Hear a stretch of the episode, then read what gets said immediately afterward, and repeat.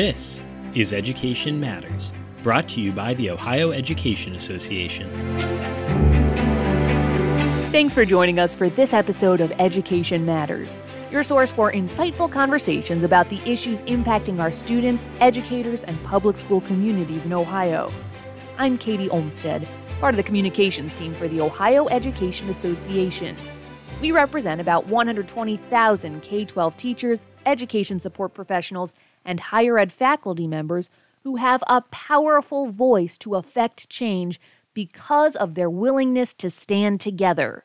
That's just what happened in Columbus City Schools in early January with the Columbus Education Association members at Valley Forge Elementary School. The heat had been broken in a wing of that building for months.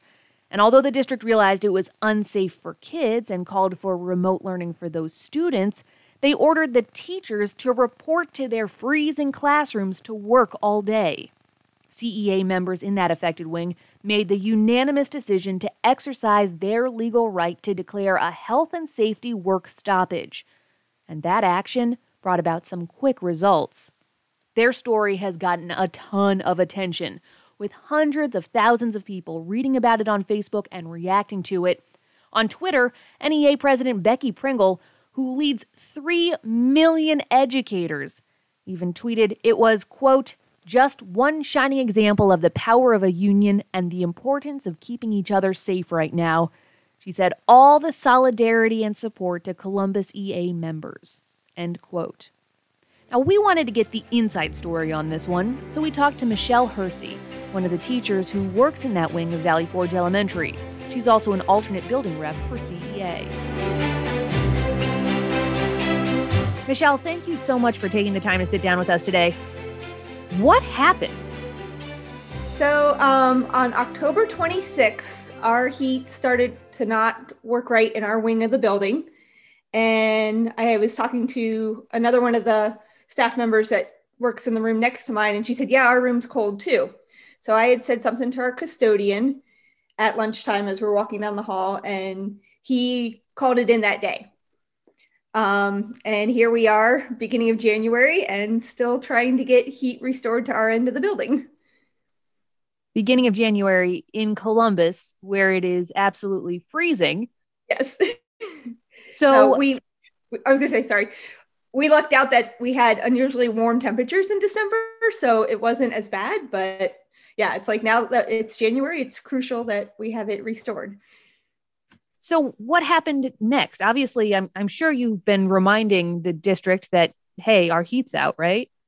Yeah. So, they did have someone come out later that week and from the district to look at it.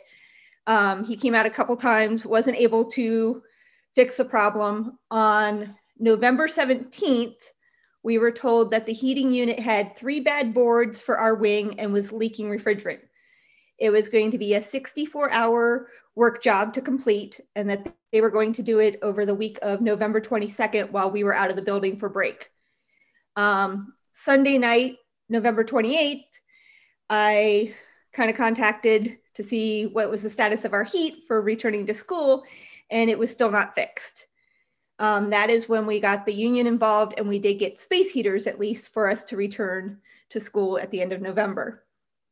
So you had been in your classroom with children and, and granted it was, you know, warmer than usual, right. but not warm. Right. There were still days it would be like in the 50s in our classroom. So we'd be teaching with coats on, which is not optimal for our students or for us. And that's the big reason why we've been pushing this is because we knew it was just going to get colder as time went on.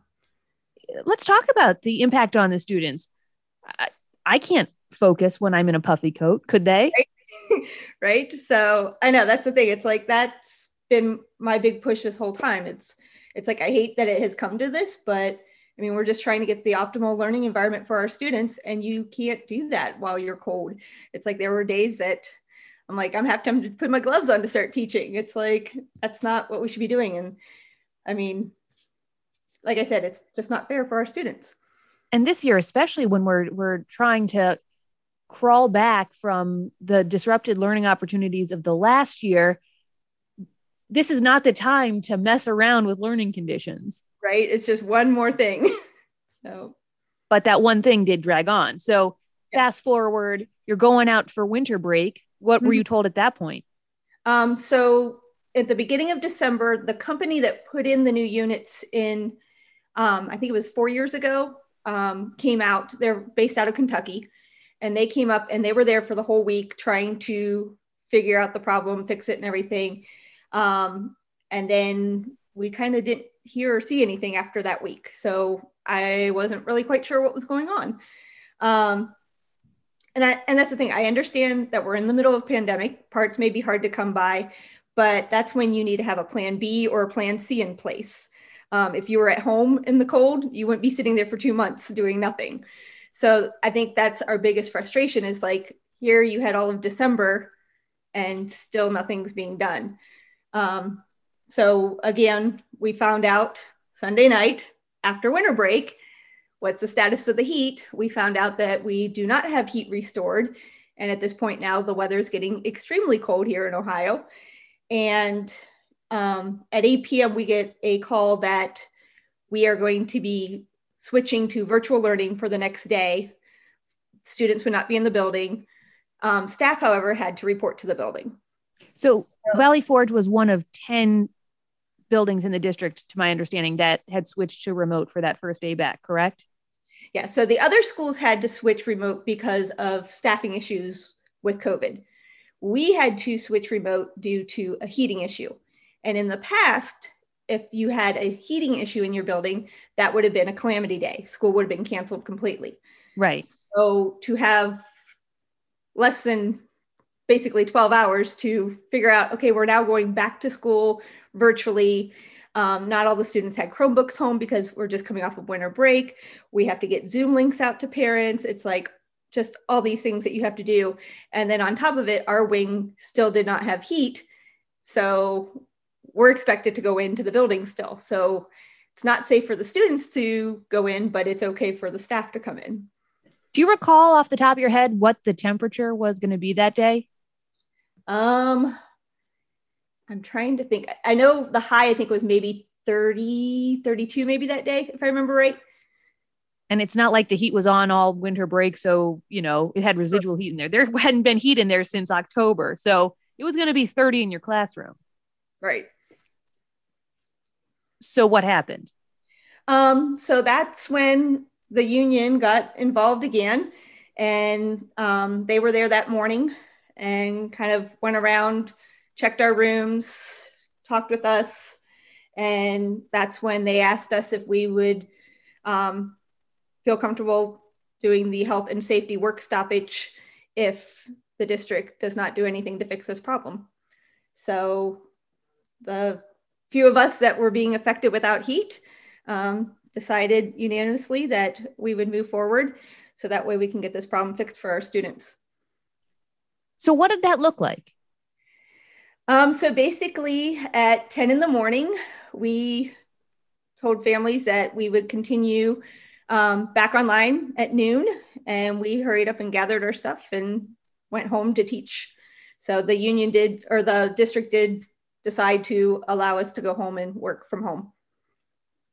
Which is what you were asking for. I mean, obviously, you were asking for the heat to be fixed, but you right. were also asking not to be put in those conditions because it right. wasn't safe. Right. how did the district respond after that? Um, the so we end up being virtual until Thursday. Um, students and staff did come back on Thursday. Uh, they did have the later that day. They had someone out there at the building looking at the problem again. Um, we did have the next day. They brought in propane tanks and these propane heaters to um, get heat to some of those rooms that they um, we're not having heat. And then some of us got additional space heaters because they haven't gotten all the propane tank heaters hooked up yet. So just to be clear, we still haven't fixed the actual heating issue, right? No, the heat is still not fixed, but they are at least now trying to come up with additional plan um, so that way we're not freezing in our rooms. Does it surprise you that it took a, a collective action, the yes. the yeah, work stoppage I, to make them do something? Right. I know. And then like I said, I hate that it comes to this, but it shouldn't be something that takes two months to get handled. Um, and that was my thing, like, because I think it was so warm, people weren't necessarily complaining. So nothing got done. And then when it would get cold again, people would start complaining. And I've been pushing the whole time. I'm like, no, we need to be fixing this while it's warm. So that way this isn't an issue when it's cold. Um, so yeah, it's just sad how it was just sporadically here and there that they would come try to fix it and only when we would speak up it's a big step to to put your foot down and say no i'm not working in these conditions and mm-hmm. i can imagine quite a few educators would be nervous about exercising that collective power was it a tough call for you not really i mean i hate the fact like i said before that it came to this but I also want what's best for my students and what's fair for them. And if this is what it takes, I'm willing to do that. What's your message to other educators across the state who may find themselves hopefully not in this position, but you know, you hear sometimes that something is not safe and the district is asking them to continue to work in those conditions. What would you tell them? I would just say, is this something that you would want your own child to be subjected to? And if the answer is no, then it's not okay for your students and it's not okay for you. Would you have had that power without the union? No. One person standing alone saying, Help me, help me, doesn't have the same ring no. to it as the so, union behind you, especially and, Columbus. That's a strong right. union right there. Yeah. And I was just going to say, we have an amazing union backing us up. Um, Jeremy and Phil were there and very supportive and have been great. And I mean, like I said, like the two times that they've stepped in to help has been the Sunday night after a break. So it's like, I mean, here they are working outside their normal call of duty as well. So when obviously down the road, they're going to have to fix this heat, correct? Yes, hopefully sooner than later. hopefully sooner than later, but they have the plan B in place. Mm-hmm. Are you willing to walk out again if they don't get moving on the permanent fix? If it comes down to that and it's not safe in the classrooms for our students, then yes. That takes a very strong educator to care about their students like that. Do you think that's what most educators would say? I would hope so. Yeah, I th- I hope so too. I mean, we know we know educators just dedicate themselves to their students and you work with them day in, day out, you can see if it's not safe. We have mm-hmm. to trust our educators. Yep. So after this happened, after you said, no, we're not working here today, um, the local put something up on social media, and that has gotten a ton of attention. Uh, what have you seen? I'm just really shocked. Um, I haven't been on social media that much, but I had a bunch of friends that were like sending me messages throughout the day, like, "Have you seen this?" I'm like, "No, I've been busy teaching online," but um, and it's just it's kind of mind blowing how much it's spread throughout the nation. It's like I didn't think something little like this would get that much of attention, but apparently it has. I think it's because it resonates with people. I my favorite one, uh, Becky Pringle, the NEA president, gave you the kudos on that one. Yeah, that's what someone told me the other day. I was like, oh my gosh, this is kind of insane. Why do you think this one has spread like it has? I think it's because so many educators can relate. Um, sadly, I think a lot of us have been working in conditions that aren't ideal. And then you just add in everything over the last couple years with the pandemic. And I think people were just like, yeah, we, we need to start standing up. We need to do what's best for our students. Now, it strikes me that because of the pandemic, there is federal funding going to the Columbus district for, among other things, upgrading the HVAC systems. Uh, how confident are you that the district is spending it where it needs to go? Um, I would hope that they would be doing what's best for the students and the staff. I can't really talk one way or another if they are spending it that way. Um, and I think sadly at our building, um, we were told everything was good because our unit is one of the newer ones in the district. We just got air conditioning put into our building four years ago, and that's when we had the new units put in. So you would think after four years that we would be having an issue with our heat. Right. Well, and that's I can hear other educators listening to this being like, hey, they have air conditioning. I've been asking right. for air conditioning for centuries. Exactly. I won't complain about that. but heat is absolutely vital here in Ohio. You can't have students or staff in a building without it. Right. What's next for you guys? Um hopefully we'll be back in the classroom on Monday with warm classrooms and smiling children faces because they need to be there. And hopefully within the next week or so, maybe we have parts and they're there working and getting our heat restored. And probably with a fire under their tushies, knowing that you're not going to stand for it. Right. Real quick, to your knowledge, is this something that has happened anywhere else? I am not aware of anywhere else in the district, but I wouldn't be surprised. Okay. I mean, I I know it's something that I before I came to OEA, I was a reporter and they sent us into really unsafe conditions all the time. And all the time we threatened, well, I'm not going to do it. I'm not going to do it. But at the end of the day, we showed up and we did the unsafe thing because we were afraid. Right.